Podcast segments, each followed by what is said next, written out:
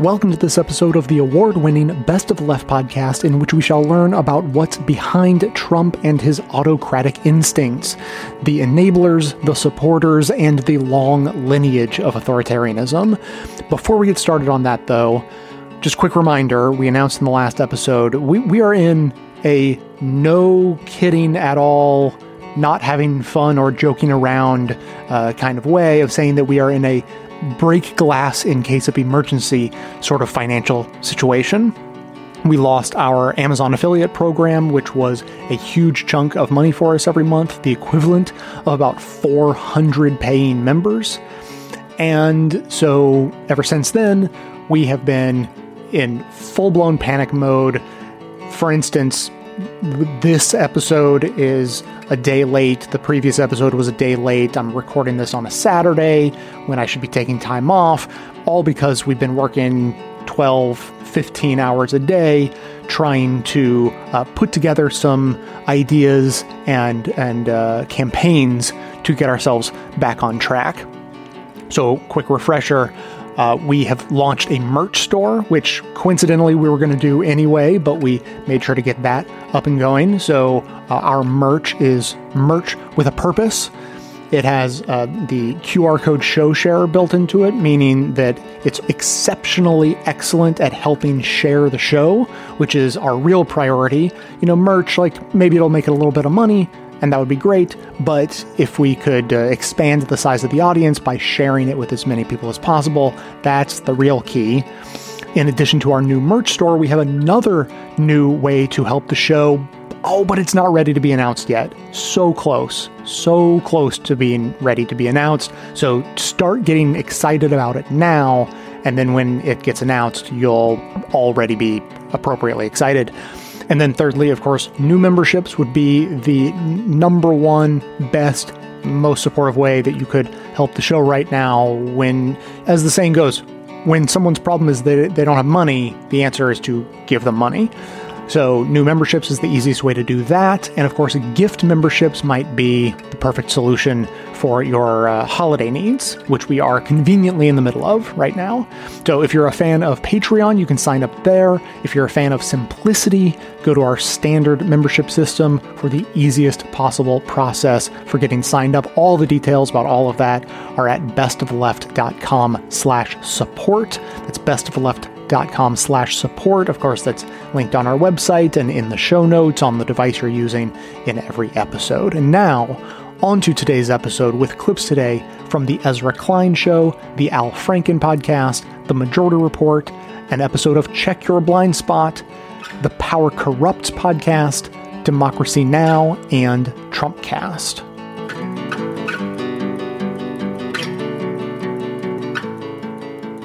First of all, I agree with you. I don't think Trump himself is personally very interesting. And my book is not about autocrats, it's about the people who work for them, who create them, who sell their myth and their legend, and who promote them. Um, and who those are, and one of the reasons I wrote about them, as you say, is because some of them in some countries are people who I know. Um, and so it seemed like I maybe I had I had some insight.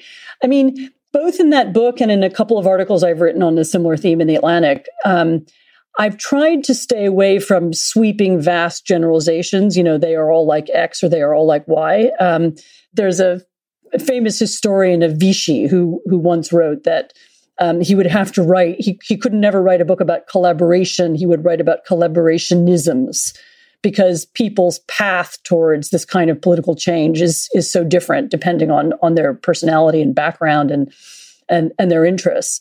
Um, the only the only sentiment I think that you can say that links them, and here we're you know we're talking about people who were once part of the center right or the in my case the anti-communist movement in Poland or Reaganism or Thatcherism, and who who began to change in a in a in a different direction over the past decade or so. The one thing that does tend to link them is disappointment.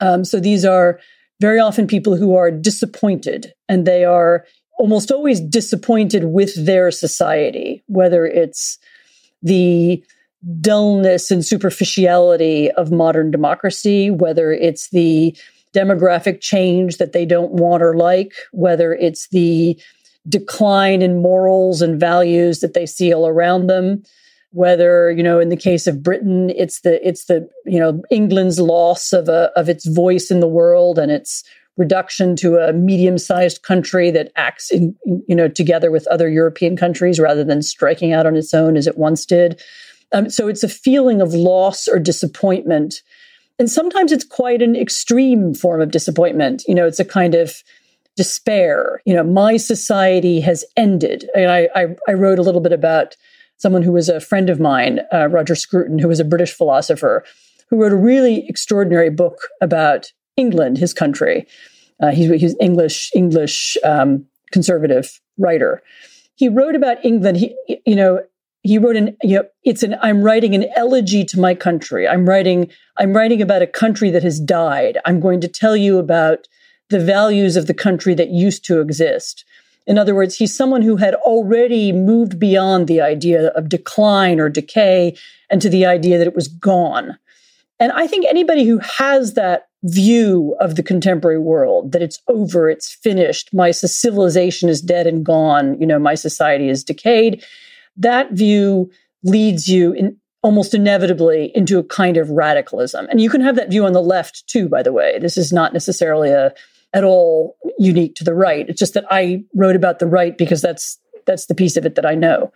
But if you have that feeling that it's over, then you know, then why wouldn't you try to smash everything? If everything's a disaster, if civilization is dead, if if morality is declined, you know, if traditional values can't be recovered, then you might as well have whatever you want to call it, the flight 93 election or the let's change the system or let's let's replace the elite with a new elite. Those are all the same kinds of sentiments. So, but you, I mean, it plays itself out in different ways. Um, you know, you can find people who are also personally disappointed. So, whatever it is about the current political circumstances isn't good for their careers. And sometimes that's a factor. You know, they see that by aligning themselves to a movement, they can, I don't know, become more popular or make more money or have more power. And sometimes that's that's it. And and sometimes it is quite philosophical. You know, the this you know the, my civilization is dead, and it I'm I'm now going to be part of smashing it.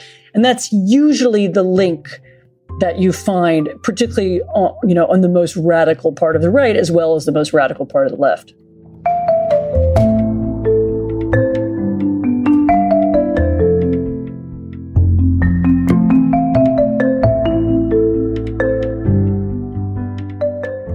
We had four prosecutors walk off the Roger Stone case. One walked right out of the Justice Department after uh, Attorney General Bill Barr essentially withdrew their proposed sentencing recommendation for Stone.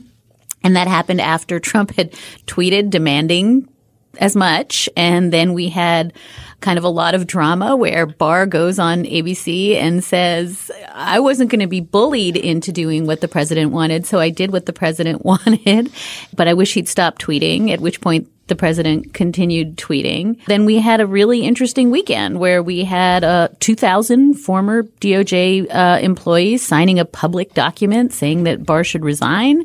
Uh, we had uh, Donald Ayer, who was the deputy attorney general under George H.W. Bush, put a piece in the Atlantic saying that Bill Barr's America is freaking terrifying. And uh, we had the Federal Judges Association, which is an independent organization of judges, holding an emergency meeting to try to talk about what was happening at the Justice Department. All of this happened while Trump continues to tweet threats at the Mueller team, continues to tweet what look like threats or certainly it seems to be intimidation toward one of the jurors in the Stone jury uh, and the judge. Uh, all that is going on. And as you said, most of life is just going on as normal as the Justice Department becomes kind of suddenly a machine that goes after Trump's enemies and exculpates Trump's friends. It's, it's, it's a worry.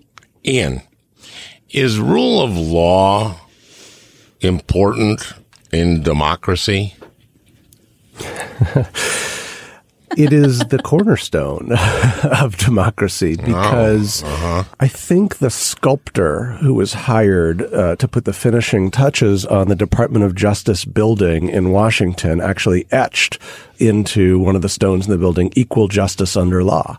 Um, so literally, it's it's in the stone of the Justice Department, equal justice under law. Okay. Um, and that's what's at stake. And I agree with you. It should be one of the top topics being discussed by people who want to assume the presidency, um, because I'd go back further than a week, and I and, and I hear Dahlia on why this week has been so alarming. But I actually I want to rewind back maybe 14, 15 years, right? And here's why I want to go back 14, 15 years because put this all in context. Freedom House, which is an organization that studies democracies around the world, including whether they have rule of law based societies, and it's been doing that since pretty much the end of World War II, had basically been tracking in its data that democracies had been improving and spreading to more countries through most of the latter half of the 20th century until about 15 years ago. And about 15 years ago, you start to see that data go into a retreat. And there are countless scholars who have studied this and pointed out that what is happening in places like Hungary, where Viktor Orban has dismantled Hungarian democracy, or Venezuela, where Nicolas Maduro has dismantled Venezuelan democracy, is part of a trend in the 21st century of democracies fading and autocrats rising. And one of the things that all of these autocrats do is they try to turn law enforcement into a weapon to go after their opponents, lock her up, lock her up, and protect their friends. Go easy on Stone. Go easy on Stone. Those societies are not democracies. They're autocracies. Um, and I think it's, it's notable that 2,500 now former Department of Justice officials who signed that letter point out in it that societies that use law enforcement to go after the government's enemies and protect its friends aren't representative democracies and, and constitutional republics anymore. What's heartening about this is that uh, after Trump was acquitted, eh, even before he was acquitted, uh, Susan Collins uh, said that uh, he was going to learn from this, that he learned a lesson from this. Then he said uh, his phone call was perfect. Uh, the next day, he said that, and then she voted to quit anyway this is just giving him license, he feels, right? He is headed full throatedly toward what we always feared this guy was. Yeah, Adam Serwer has a, an excellent piece in The Atlantic this week um, where he basically says we are witnessing the ending days of the Trump administration and the first days of the Trump regime.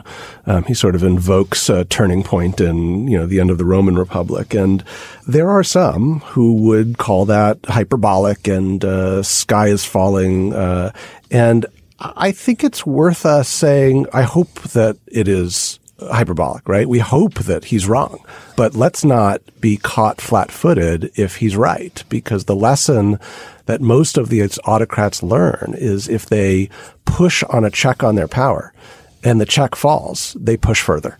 Right. And that's the lesson that uh, Donald Trump learned from being acquitted for abusing his power is that the current Republican Party is simply not going to hold him accountable or provide that, any sort of that's what he learned from from this that's what he learned. Right? That's right. You keep saying, well, okay, we're the United States of America. This can't happen here. But we know who this guy is. And we're seeing a Republican Party that is completely unable to counter him, just scared to death of him. And once the fear is there, then he's two thirds of the way there. I think that one of the things that I've been mulling this past week, and I completely agree with Ian that I think part of the problem here is that the rule of law is so baked into any sort of foundational theory of constitutional democracy that everyone believes that it is uh, made of steel, that it is uh, inviolable and cannot be violated, and all these systems exist uh, to make sure that the rule of law is protected. And what I think we've certainly learned in the last few weeks and months is that actually, no, it's a bunch of soft norms. Uh, some of them are hard norms, but they're just norms. And if, in fact, uh, Alexander Vindman is to be marched out of the White House uh, for having done nothing more than testify truthfully. Something has changed and we don't know what it is and we can't name it and we can't identify it. It seems that to me, what's really been fascinating is for Bill Barr to simply insert himself into the Stone sentencing recommendation and then to act as though this happens all the time and that the attorney general does special favors for the president's Confederates and colleagues. Uh, and we all just think, well, maybe that is what happens. Maybe this has always been the case that the attorney general is just the president's personal fixer. Uh, I think it's happening both in a really compressed amount of time and happening in ways that make it not discernible to the naked eye what's going on. If you had told me you could have gotten 2,000 former Justice Department employees to sign the kind of statement that was signed last weekend, I would have been shocked. But the fact is, I don't know that anybody noticed or cared.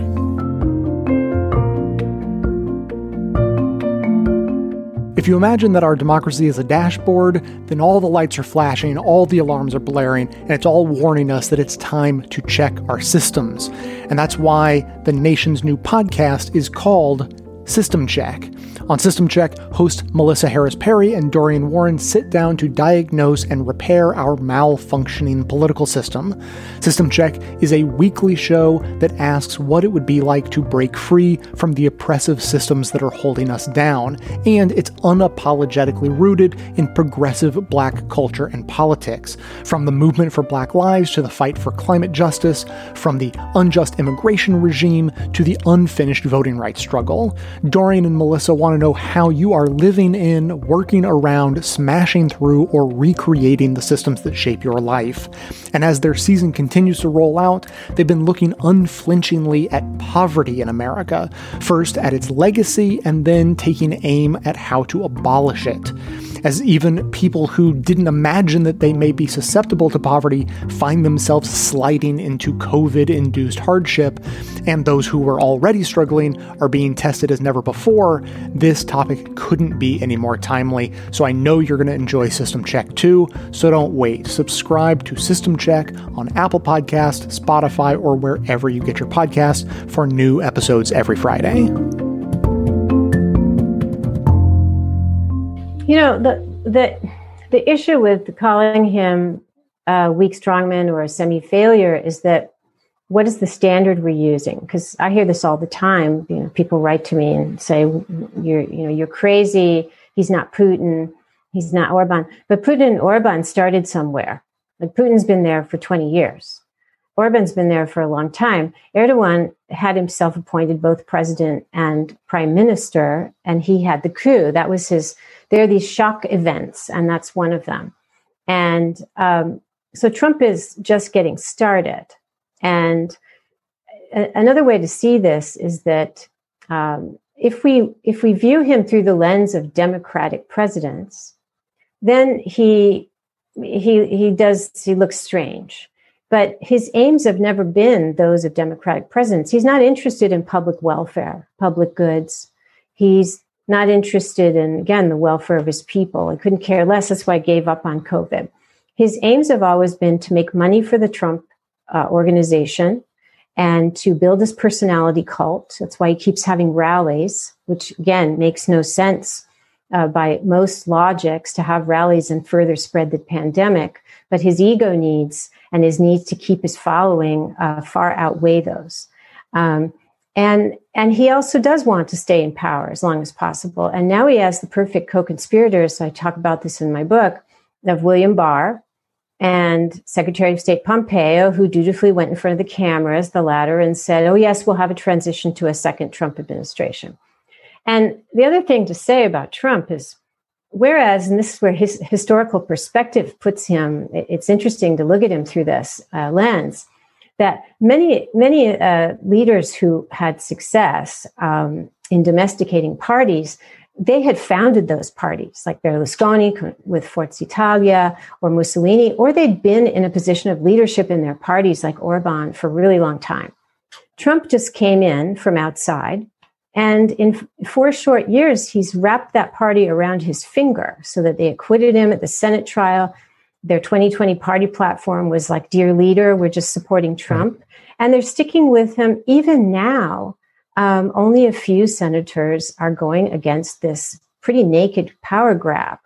Um, so it's I see him as extremely successful at the things that he cared about most, which is loyalty um, and making money for Trump organization. Well, I mean, but he also it it I mean, knock on wood, it appears he's law he failed at maintaining power. Yes, he did fail. Um, and I don't think ultimately he's going to succeed in staying in power. I'm not using the, some people are using the word that there's a coup going on. There, there's an attempt to use every uh, means possible to try uh, and legal means. And Donald Trump's motive, uh, mode of operation has always been to find loopholes in tax and regulatory and financial right. and in legal structures. That's how he operates. And again, he's got Barr there. Um, and of course, he stacked the Supreme Court so that if it came to that, which there's precedents for, you know, using the courts, letting courts decide things. So um, he was voted out, but but the key thing is to look at how he's reacting now. He's he's he's not conforming to a democratic playbook. He's he's refusing to even accept the results. Right. All right. So, uh, where does that leave us in terms of like w- the the history of of post strong men. I, I mean, it's almost as if and and and and because he, I mean, let's just assume that things continue on this trajectory, right? Where you have you have Lankford saying, you know, we got to get Joe Biden right into this, but yeah. but not because he's going to be the president, but just in case he becomes the president, which is, you know, um, uh, uh, maybe in some respects more reprehensible uh, that he's you know sort of like playing along with, with he's hedging right but but uh, let's assume uh, because it's a totally different interview if Donald Trump actually doesn't leave uh, the office, and we don't know what that. But let's assume that he does. Sometime in December, he begrudgingly says, "Yeah, maybe, whatever." In fact, I don't want to do this anymore. Uh, Michael Cohen says he's going to go to Mar-a-Lago for Christmas and he's just not going to come back for the next like three weeks, which actually sounds like exactly, you know, what I would imagine him doing. Um, but what happens when that's the way a strong man goes out? Or I guess maybe more generically, what happens at to a society after a strong man? Like, is there, yeah. there are I don't know, 30 million um, uh, evangelicals, maybe more, who voted for him, 70 million people who voted for him, who, you know, not all of them, but a significant percentage of those people see this guy as dear leader, um, as opposed to just a guy who gave us good tax cuts and is a businessman, et cetera, et cetera. Um, what happens to those people after the fact? And how does the fact that Trump sort of like skulks away, does that drain the energy out of that authoritarian impulse by and, and i'm talking authoritarian in terms of the followers. Yes. Uh, mm-hmm. or does it keep a significant potential there that tom cotton could come up and, and pick up and walk with? Or Donald Trump in 2024 because he's Donald he, Trump he, play, he plays with because they they can't they always have to be campaigning. They have to have a cause. Um, I, I, mean Michael Cohen's been right about uh, you know everything he's said because he knows his subject. But we we always have to remember that for uh, regular Democratic presidents, the prospect of leaving office is a time to think about their legacy. For someone like Donald Trump, and he again, his psych, unfortunately, his psychology checks every box of all the leaders that I've studied. The outcome's different. You know, it's not a fascist outcome, but it's like a psychological annihilation for them to leave office. They can't imagine life without being adulated and having power to humiliate others. So that's why it's very difficult, and many of them meet a bad end. Now, when you think of somebody, the only one who was voted out of office uh, was Pinochet in Chile. And he had a year, over a year, uh, before he actually left office after the vote. And he tried to sabotage the new democracy as much as possible because um, they're very vindictive. And so he stacked the Supreme Court. He have you seen a lot of in Trump world? You've seen a lot of movements of personnel, top positions being reshuffled. This is uh, authoritarianism is about the lack of accountability, and Donald Trump's always been about secrecy and lack of accountability. So he's trying to protect his secrets. He's getting last. I call it the end stage follies. Um, I made a little video for Twitter about end stage follies, and so they're trying to do damage control here. But what he will leave is what happened also in Chile and in uh, Spain after Franco. And I'm not saying these are analogous because things work differently today. But um, he'll leave a deeply divided nation, and it's going to take us a very long time to heal from that polarization. But I predict that whatever role he has, he's, he has to keep this polarization going because the cult of victimhood uh, Trump's victimhood is the foundational myth of the of the Trump world that he's a victim, and he must keep this going to save face, no matter what he actually does. Uh, in fact, I think there was uh, reporting today that he's already talking about uh, creating some type of media digital company. media empire. Uh. yes. Be, truly, it's hard for uh, people who don't have the psychology, and it was not fun to immerse myself for two years in these guys' heads. Um, but you cannot underestimate the the strength of their personality cult. And when you look at Berlusconi, Berlusconi was finally forced out of office because of the eurozone crisis and this massive sca- sex scandal with under, underage, you know, uh, women and all these things. And he was not allowed to run for office as part of his punishment, although he never went to jail. But the next time elections came around in 2013, his party almost won again. And this was his party. It had the same relation as Trump has the GOP wrapped around his finger. So they're, even though they leave office, their atta- the attachments that they formed, the leader follower relationship, it's really hard to dissolve it.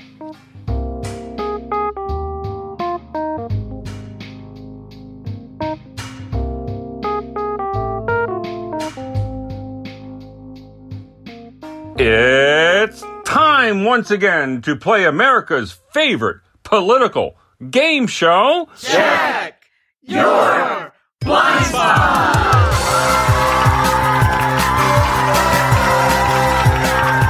That's right, it's Check Your Blind Spot brought to you and powered by our sponsor, the Ground News app, the first ever news comparison platform that provides readers with objective data about the underlying political bias in all published news stories. The Ground News app features the blind spot, which highlights news stories that just aren't being covered by one end of the political spectrum or the other. So I use the blind spot to quiz contestants on theirs. With us today is our reigning champion, Amanda from Boston. Welcome back to the show. Thank you. I am going to tell you about news stories, and you're going to tell me which side of the political spectrum is blind to them. Are you ready? Come at me, kid. Excellent. I, I think we're going to have fun today. Usually, this game's all uh, hard work and drudgery. Not mm. today, though. Okay. Okay. So, we're diving in to round one. In whose political blind spot is this story? The RNC, the Republican National Committee, mm. spent more than $300,000 on Donald Trump Jr.'s new book. I did hear about this, um, which would lead me to believe it's in the right's blind spot. And for the sake of fairness, I just want to clarify this is not the same story as the RNC spending almost $100,000 on Don Trump Jr.'s book last year. Oh. This is completely different. This is a new. Did he write a new book? Well, we all know he didn't write it. so, would you like to change your answer? Yeah, and there's no, there's nothing else you can tell me about this really without. No, it's the exact same story twice because they buy his book every year. I'm gonna stick with my answer. All right. That is right. I, I expect that the right never talks about right. the RNC buying the books of their people. And uh, this year, it's it's especially pointed because we know that the RNC and the Trump campaign raised, you know, 150 or 170 million dollars just off the post-election Oh, it's up to fraud two, it's claims. under two hundred million now. Oh, excuse me. Jeez, oh man. Did you see that? And so this is just like this is a, tiny, tiny kickback by comparison. Mhm. Like they're only spending three hundred thousand. right. Yeah. Well done. Let's move on to round two. And this one's a two-parter. See, it's it's more fun that way. So in two different stories, they're both talking about the Los Angeles Police Department. Okay. Two different stories, one on the right, one on the left. You're going to see if you can tell which is which. Hmm. Part A The LA sheriff says deputies can conceal their names during protests. And part B The LA sheriff says he won't enforce California's stay at home order. Okay. Yeah. so part A is in the right blind spot, and part B is in the left blind spot. Correct. Need we say more? It's pretty, I don't even know if we. Yeah. pretty, uh, pretty upfront. yep. And for our final round, in whose political blind spot is this story? More fun though. For this round, we're going with name that tune rules. So instead of just a few notes, see if you can get the blind spot correct with just three words of the headline. Ooh. Joe Biden says, I mean, it's going to be in the right blind spot. oh, sorry, in the left blind spot. In the left blind spot. I misspoke. I misspoke. so this story, because if I gave you the whole headline, it'd be too much of a giveaway. Yeah, the left never talks about what Joe Biden says. Joe Biden says, so the original story apparently was that Joe Biden broke his foot. right. I did hear that. And he explained that he broke his foot while playing with his dog. Right. Did you hear any more details? Mm, that his doctor was pretty open about that and didn't make it a whole conspiracy theory event. So here's the full story, as relayed by Joe Biden to Jake Tapper on CNN. okay. Joe Biden says that he broke his foot after getting out of the shower. His dog wanted to play fetch. He playfully pulled the dog's tail while he chased it down what he referred to as an alleyway in his house on his way to the bedroom,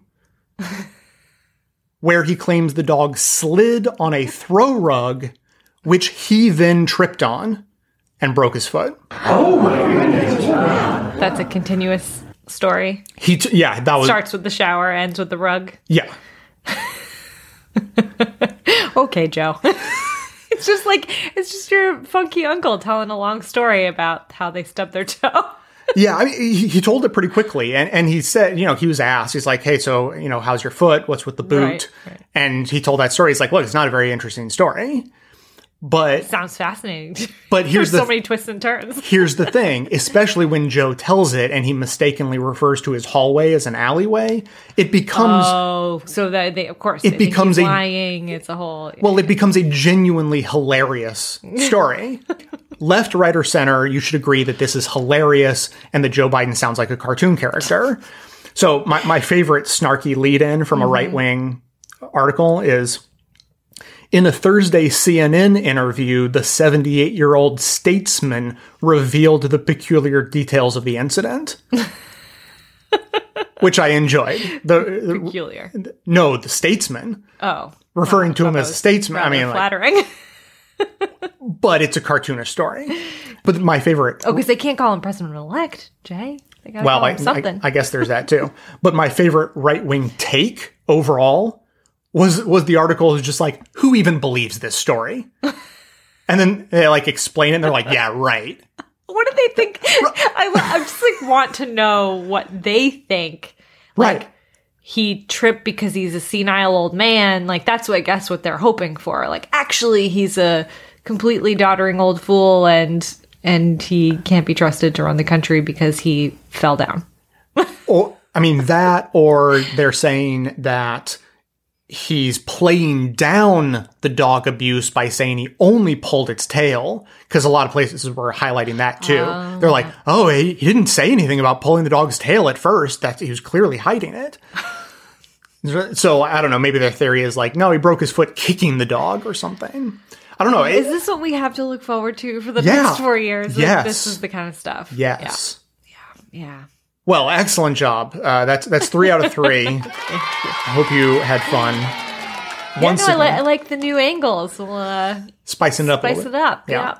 So, winner and still champion, Amanda from Boston. Thank you for playing. That wraps it up for today. It's important to mention that all of today's commentary and analysis is ours alone, definitely not that of the staunchly unopinionated Ground News app. If you'd like to try their service, get a discount on their premium features, and let them know we sent you, go to ground.news slash best.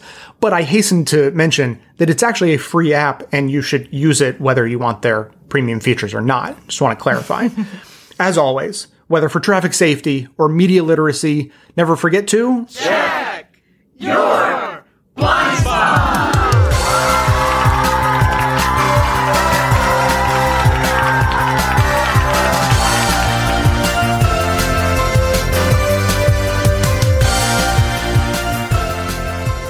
So now we're going to get to the multi billion dollar question Why do dictators behave like this? What's the point? Are they crazy or are they strategic? So maybe the dictator just really wants a cult of individuals who believe that he can fly, or that he can that he never has to use the bathroom, or some other you know crazy thing like that. That's David Siegel, who is an associate professor of political science at Duke University.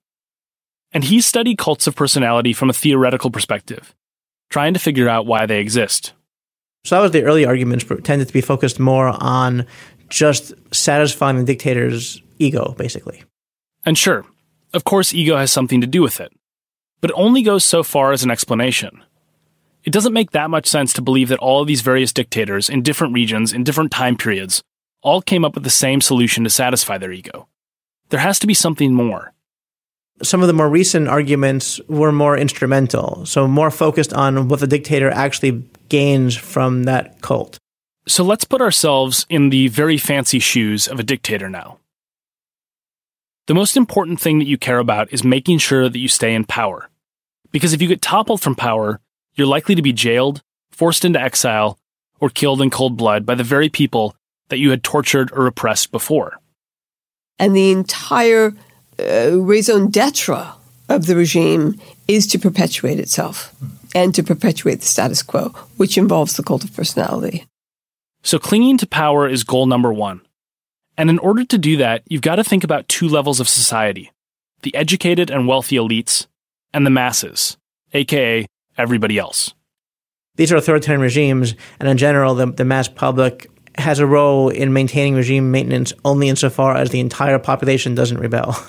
In other words, the dictator of North Korea or Turkmenistan or Libya or Equatorial Guinea or Eritrea really only has to care about ordinary people enough to ensure that there's no revolution and no uprising. The dictator lives in sort of constant worry that the population could rebel. Other than that, though, as long as they're not taking to the streets, those ordinary people don't matter as much to you. But elites are a different story. Maintaining their loyalty is something that requires constant attention. After all, if a powerful army commander turns against you, you could be ousted in a coup. If a wealthy family turns against you, you might lose some key support or some key funding. And if a family member turns against you, you might face being murdered or supplanted by someone else who wants to wear the proverbial crown. You can't rule by force alone because you need to get 1% of the elite to work with you voluntarily because you can't be at a bayonet point for the oil minister and you can't bribe the media guy. So, when it comes to elites, some studies suggest that the cult of personality is a clever way to solve an important dilemma. A lot of those focused on what's known as the loyalty competence trade off. Which is exactly what it sounds like a trade off between people who are more loyal and people who are more competent. So the, the dictator might want multiple things. One of these things is competence, and this is just simple skills. And those skills enable the follower of the dictator to be more useful to the dictator, but it comes at a cost. The idea here is that people who are highly competent are less likely to be blindly loyal. They're critical thinkers, and they're rarely people who are keen to be henchmen who just follow orders. But for a dictator, you really need some people who are willing to walk off a cliff for you. People who will just do as you say, no questions asked, no matter how ruthless, no matter how cruel, no matter how outlandish. And one way that you can test whether someone is blindly loyal to you or not is to figure out whether they have a willingness to lie. If someone is willing to lie for you, it's a decent predictor of whether they'll be loyal or not. And the more outlandish the lie that they're willing to tell, the more likely that they'll be loyal. But even still, it's way easier to figure out if someone is skilled than if someone is loyal. And we say there are probably ways in which the dictator can figure out skill from other signals, right? So the dictator does not choose these people from birth, for the most part, right? These people have had previous occupations, previous tasks, and you can identify in a lot of cases how skilled the person is. So a cult of personality isn't really used to try to figure out who is skilled and who is not. But that doesn't mean that it's a useless tool. It's a tool to ingratiate and express loyalty. So basically, the argument in a nutshell is to show how the dictator can set up a cult of personality and ask all of his um, subordinates to engage in over the top behavior in support of the dictator. And by observing this behavior and seeing how far the subordinates are willing to go along that line, no matter how ridiculous it makes them seem. So, this provides an outlet for sycophancy and it's an accessible way to express fealty and obedience to the ruling regime in order to curry favor. If someone is willing to publicly proclaim something ridiculous, like, yes, I do in fact believe that Kim Il sung wrote a book just about every day of his life, or they're willing to promote the Green Book like it's a religion, then that person is signaling that they're likely to be a loyal henchman.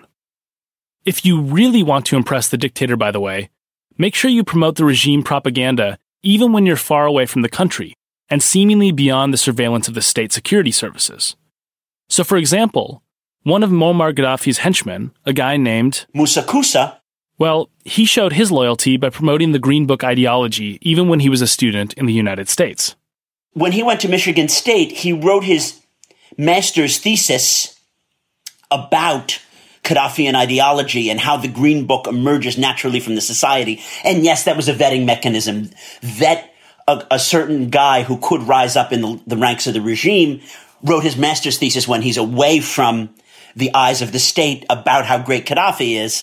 And when you impress the dictator with displays of loyalty, there are usually rewards. Loyalty is offered in exchange for protection and privileges. But there's still a problem. Once everybody in society is told to say that Kim Il sung wrote 18,000 books, or that Kim Jong un won a yacht race when he was nine years old, then it's not really like you're going out on a limb any longer.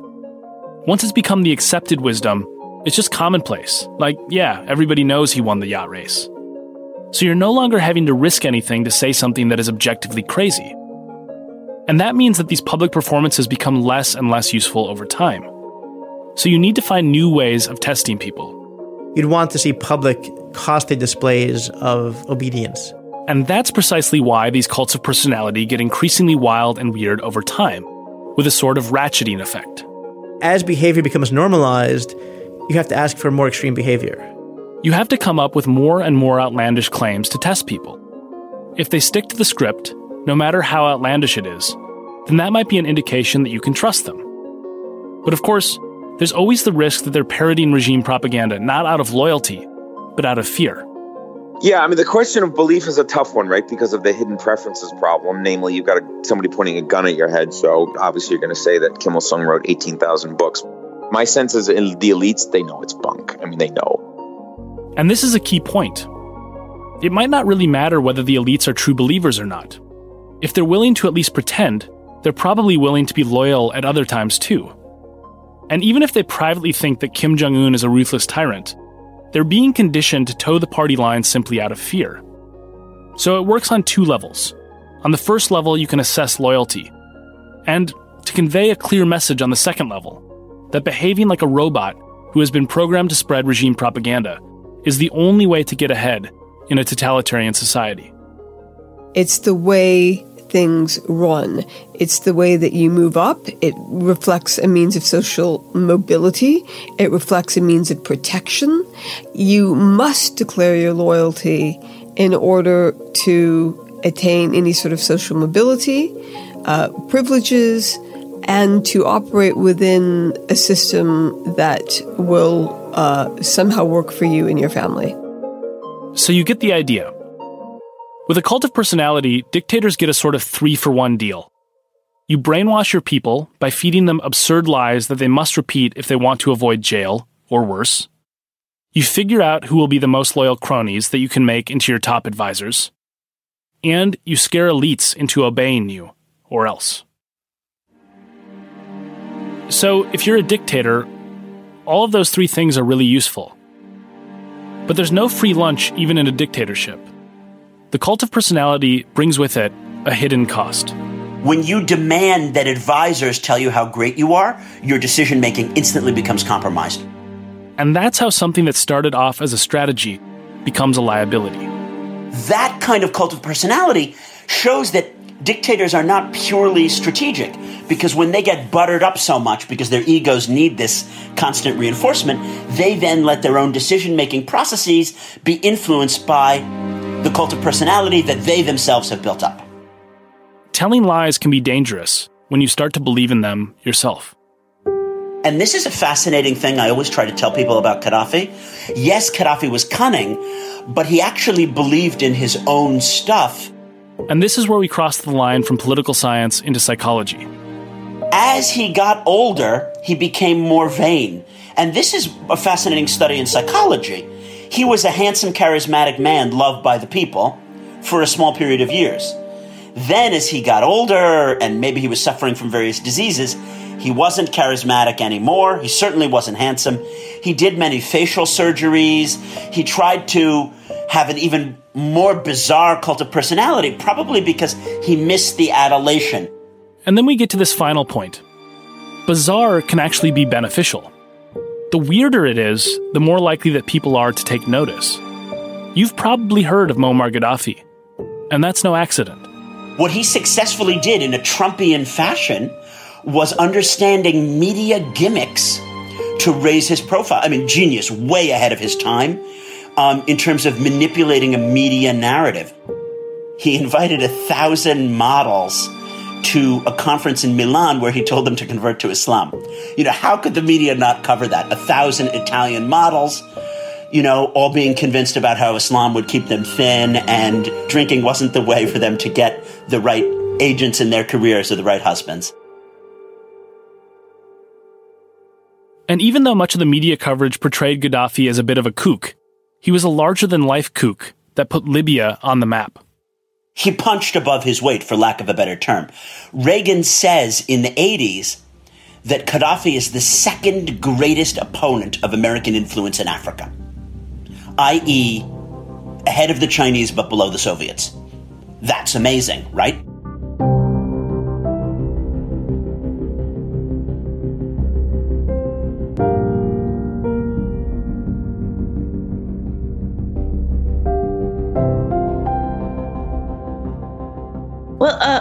Uh, uh, even though, uh, as you say, it's uh, it's very surprising that white women voters uh, voted for him in greater for Trump in greater numbers in this election than uh, they did in 2016, given Trump's consistent assaults on women of of all kinds.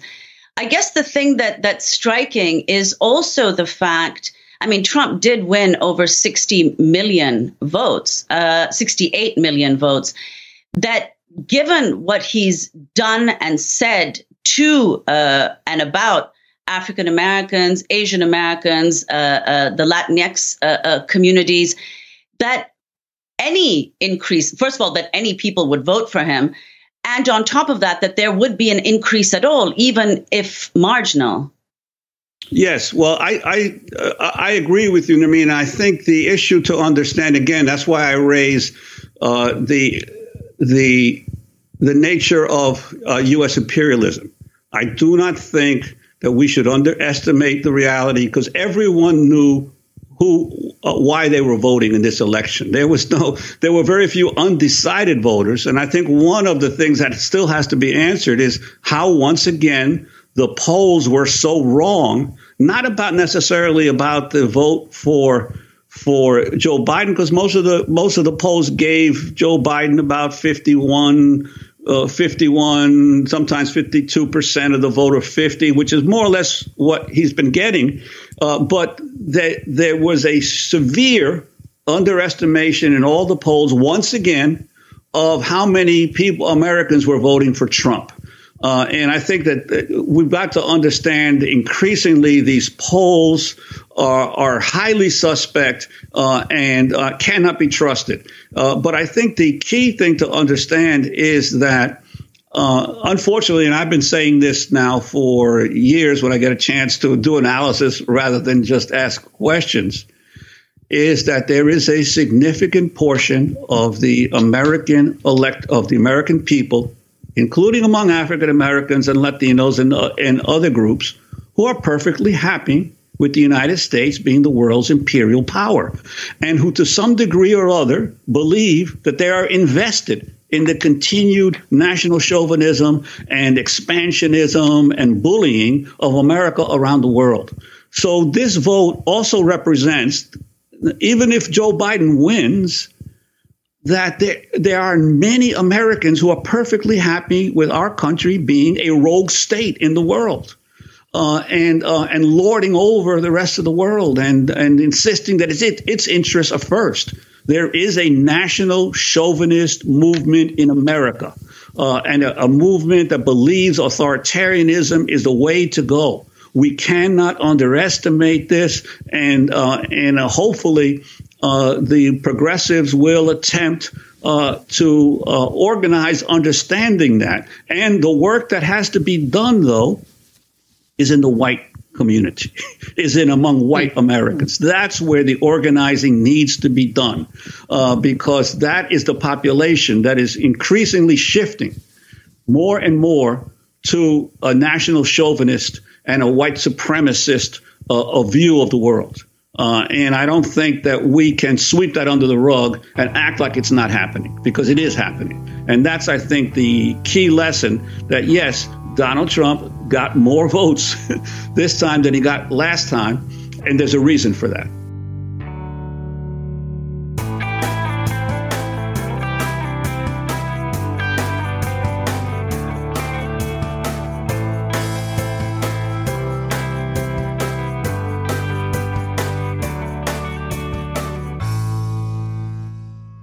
We've just heard clips today, starting with the Ezra Klein show featuring Anne Applebaum on Trump's enablers and what drives people to radicalism. The Al Franken podcast spoke with Dahlia Lithwick and Ian Bassin about the breakdown of the rule of law. The Majority Report discussed the authoritarian lineage Trump's been following. Then we heard an episode of Check Your Blind Spot, followed by the Power Corrupts podcast explaining why dictators and wannabes lie so wildly and make their supporters repeat the lies. Did you hear that Trump had the biggest inauguration in history? And then Democracy Now! spoke with Juan Gonzalez about the clear eyed vote of millions of Americans who want the US to be a rogue bullying state in the world.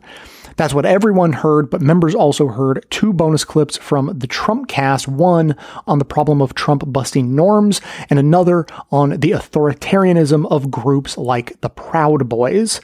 For non members, those bonus clips are linked in the show notes and are part of today's transcript, so you can find them if you want to make the effort. But to hear that and all of our bonus content delivered seamlessly into your podcast feed and tremendously support the show, sign up at bestofleft.com slash support or request a financial hardship membership because we don't make a lack of funds a barrier to hearing more information. Every request is granted, no questions asked. And now, We'll hear from you.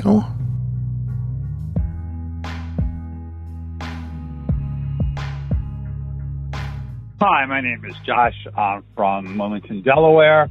Been a member for many years. So I just heard about the losing your 400 member equivalent. So I was wondering if every current member took a, an equal share of covering that loss, how much would each person have to give? or increase their current membership by. Tell me that. I will increase mine and hope that everybody increases theirs by the same amount, and then you're covered. I know that's unlikely that everybody will do it, but start with me and see how it goes. Thanks. Hi, Jay. My name is Linda, and I live in Illinois. First of all, I wanted to say that I've been listening to of Left for at least a decade, and I've learned a great deal from it. I've always liked listening to the voicemail part of the show, too, because I find listener input to be very valuable, and I really like your thoughtful analysis of it. I thought about calling you in the past, but my social anxiety got the better of me, but this time I thought I would give it a try. I feel compelled to say something about the clip you played from History Extra with Rutger Bregman. I found his talk to be interesting, but on further analysis, it seemed devoid of per- important information that would help with understanding. I noticed that his talk did not include any mention of class consciousness. He talks about societies and cultures and the poor as if they just happened and are logical consequences of social order. The main thing that got me going is when he said, for all of history, and I'm guessing he is saying up until European capitalists colonized, industrialized, and globalized the world, people were, I quote, sick, poor, hungry, stupid, dirty, and ugly. This seems crazy to me. I feel like he's definitely looking at the world with a white supremacist lens. I believe that the reason that vast swaths of population were looked at this way is because they were intensely oppressed by the small minority of extremely wealthy aristocracy and or lords that ruled over them. These rich hoarded all the wealth for themselves, and the struggle for liberation was always on the mind of the poor and oppressed. Bregman mentioned that the thinking of Marx Lenin is out of the question. It is in the past and cannot lead to any type of um, utopia, he said. I definitely think he's gotten this wrong. The reason that there are poor people is because of lack of political will of rich people and the class of people that hang on to the rich and live off of them. The rich need the poor to oppress so they can be richer and rob those people in the earth of resources so they can continue to become richer. It is capitalism in general and its most brutal, unbridled form, as we here, have here in the U.S., that creates poverty. The Netherlands, where Bregman is from, is another settler colonial rich country which has more social programs because they have socialists in their government who believe in a more egalitarian form of state rule because it's much more moral. So I guess what I'm trying to say is that those poor people that he described as sick, poor, hungry, stupid, dirty, and ugly were and are actually amazing and wise human beings that have always been struggling against oppression and fighting for a fair and equal world and their right to a dignified place in that world. And that's all I have to say, Jay. Thank you for listening. Bye.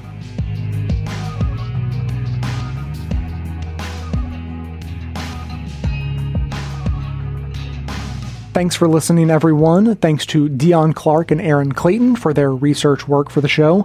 Thanks to the monosyllabic transcriptionist trio, Ben, Dan, and Ken, for their volunteer work helping to put our transcripts together. Thanks, as always, to Amanda Hoffman for all of her work on our social media outlets and activism segments, and frankly, a whole bunch of other stuff. And thanks to all those who called into the voicemail line or wrote in their messages to be played as voiced mails. If you'd like to leave a comment or question of your own to be played on the show, you can record a message at 202 999 3991 or write me a message to j at bestofleft.com. First of all, quick response to Josh. Thank you for the obviously kind message. The answer to your question, how much additional is needed, I, I, I ran the numbers. It's about $3 per patron would get our heads above water. Now, ideally, I mean, before we took this big hit, I had dreams of getting to the point where we were well above water or where I could have a full time research person instead of just part time research people. I mean, I, I can only imagine the the beautiful things that I could do with a full time researcher and and associate producer. So anyway, with that dream set aside for the moment for obvious reasons, take about three dollars per existing patron to get our heads above water, but that includes supporters who currently are only chipping in a buck a month on Patreon. And it also includes people who are donating a lot already. You know, like a while ago, Dave from Olympia wanted to increase his contribution so much that I had to make a new level for him and named it after him. So now our, our membership levels are, as they go up in value, patron, member, professional protester, social justice warrior, radical leftist, and then Dave from Olympia. So, I mean, if you really wanted to support the show, you too could be a Dave from Olympia and and uh, chip in a hefty amount each month. So, you know, yes, of course, existing members increasing their contributions will help, and I appreciate anyone who wants to do that. Some have already begun but it, it's just not fair or reasonable to think that we're actually going to get there with just existing members who are either not giving very much because they presumably can't or those who are already giving a lot. So if you're not already a member but could be, really this is the time. Uh, please think about signing up. And of course, as I've mentioned, gift memberships and merch are all the rage this holiday season. And we have another way to help the show coming up, but I can't announce it yet. We're so close to being able to announce it, so uh, keep an eye and ear out for that. Secondly, in response to Linda on Rutger Bregman, this is in reference to a clip that was on the reposted episode, the, the most recent reposted episode. So if you missed that, this is what she's talking about. She mentions Rutger Bregman is an author talking about utopias. He, he makes this comment about how people in the past were all sick, poor, hungry, stupid, dirty, and ugly. Real quick, here's that clip.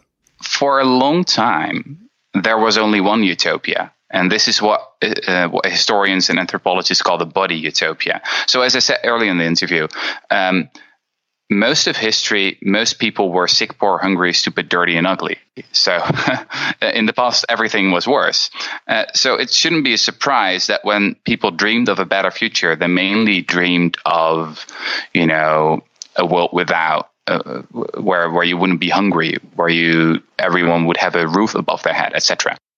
Okay, so that that's the first clip that Linda was referencing, and I agree that taking words at face value certainly has its place and, and is, you know, usually a good place to start. I will admit that I am hearing this with a, a rather forgiving filter because I have heard Rutger Bregman interviewed many times. I read his book and I, have just never heard or, or, you know, come across any red flags about him that made me think that he doesn't understand class issues in this clip, which is a small part of a longer interview from about three years ago, and I don't remember any of the rest of it. In this clip, he doesn't talk about class, but my general perception of him is that he is not the kind of person to not understand the concerns that Linda is bringing up. So I hear that clip and I think, you know, sick, poor, hungry, you know, that, that's not a judgment. That's people in the past very much for the reasons Linda was describing, uh, were kept in poverty by the ruling class and were often sick, poor, and hungry. He says that people were stupid. You could say that's a that's a you know a judgment call. Again, I, and I could be wrong. I, I don't know you know exactly what he means by it. My interpretation, though, again, is that he means something more like ignorant. That basically they are so busy surviving that they don't have the time to be anything other than ignorant, not a judgment on their actual capacity to retain knowledge. Dirty and ugly, I mean, again, th- that these are sort of references to the time people have available to them, that the, you know, whether they have time to, uh, you know, maintain proper hygiene or, you know, now that the, the beauty industry is a, a classic example of overindulgence and wealth looking for somewhere to go and and so we're able to spend lots of money making ourselves pretty. So again, I could be wrong, but that's how I hear that clip and the reason why it didn't throw up a red flag for me when I init- uh, initially heard it for someone hearing it without the additional context, then I, I, absolutely understand where Linda's coming from. And, and if he means something other than my impression, then yeah, it's a little, uh, it's a little sketchy. I don't know that it's from a white supremacist perspective, thinking that the unwashed masses of the colonies are stupid, dirty, and ugly. It's just, that's just so far removed from Bregman's usual go to and, and how he talks about people in the world that I, I, would just I would just be shocked if if that's what he meant. But following up, there, there was the second reference Linda made saying, and look, I, I got to be honest, I think she may have misheard what Bregman said. That she, she said that he mentions Marx and Lenin, and I don't think he actually does. He mentions Lenin, Stalin, and Hitler, and I'll play that clip with plenty of context you shouldn't take your utopian visions too seriously. You should take them very seriously and not too seriously at the same time. Uh, what we have seen in the 20th century is that there were many utopian thinkers who were obsessed with their blueprints and their five year plans. And if if reality didn't turn out the way they wanted it to be, they'll then they'll just force reality. I mean, that's what Leninism and Stalinism and Nazism was all about. Uh, and after that, we said, no more utopian thinking for us. Utopian thinking is simply too dangerous. But if you go back again to Thomas More, the original utopian thinker, you find a version of utopian thinking that's actually really powerful and um, has a lot more space for humor as well. So, as I said, I don't think he mentions Marx anywhere in that clip. He did obviously just then mention Lenin, but it wasn't Lenin and his utopian thoughts. It was his lack of ability to, you know, the way he phrases it, like keep a sense of humor about it. And, and the idea that when the ideas that you have don't work out exactly as you want them to, you then decide to enforce your ideas with terrible authoritarian style government, which can and should be criticized separately from their political ideas. Now, I, I, you know, a lot of their ideas are also terrible. So you can criticize their ideas and their implementation, but I think it's good and thoughtful and nuanced to understand ideas and implementation as being separate things that need to be either praised or criticized separately and independently. So, Linda, thanks for the, the comment. If I missed something or misinterpreted what you were saying or anything like that, please call back in and, and we'll continue to chat about it in one way or another. Uh, as always, for all of you, keep the comments coming in at 202 999 3991 or by emailing me to j at bestoftheleft.com. That's going to be it for today. Thanks to everyone for listening. Thanks to those who support the show by becoming a member or purchasing gift memberships at bestoftheleft.com slash support, as that is absolutely how the program survives. For details on the show itself, including links to all of the sources and music used in this and every episode, all that information can always be found in the show notes on the blog and likely right on the device you're using to listen. So, coming to you from far outside the conventional wisdom of Washington, D.C., my name is Jay, and this has been the Best of the Left podcast coming to you twice weekly, thanks entirely to the members and donors to the show from bestoftheleft.com.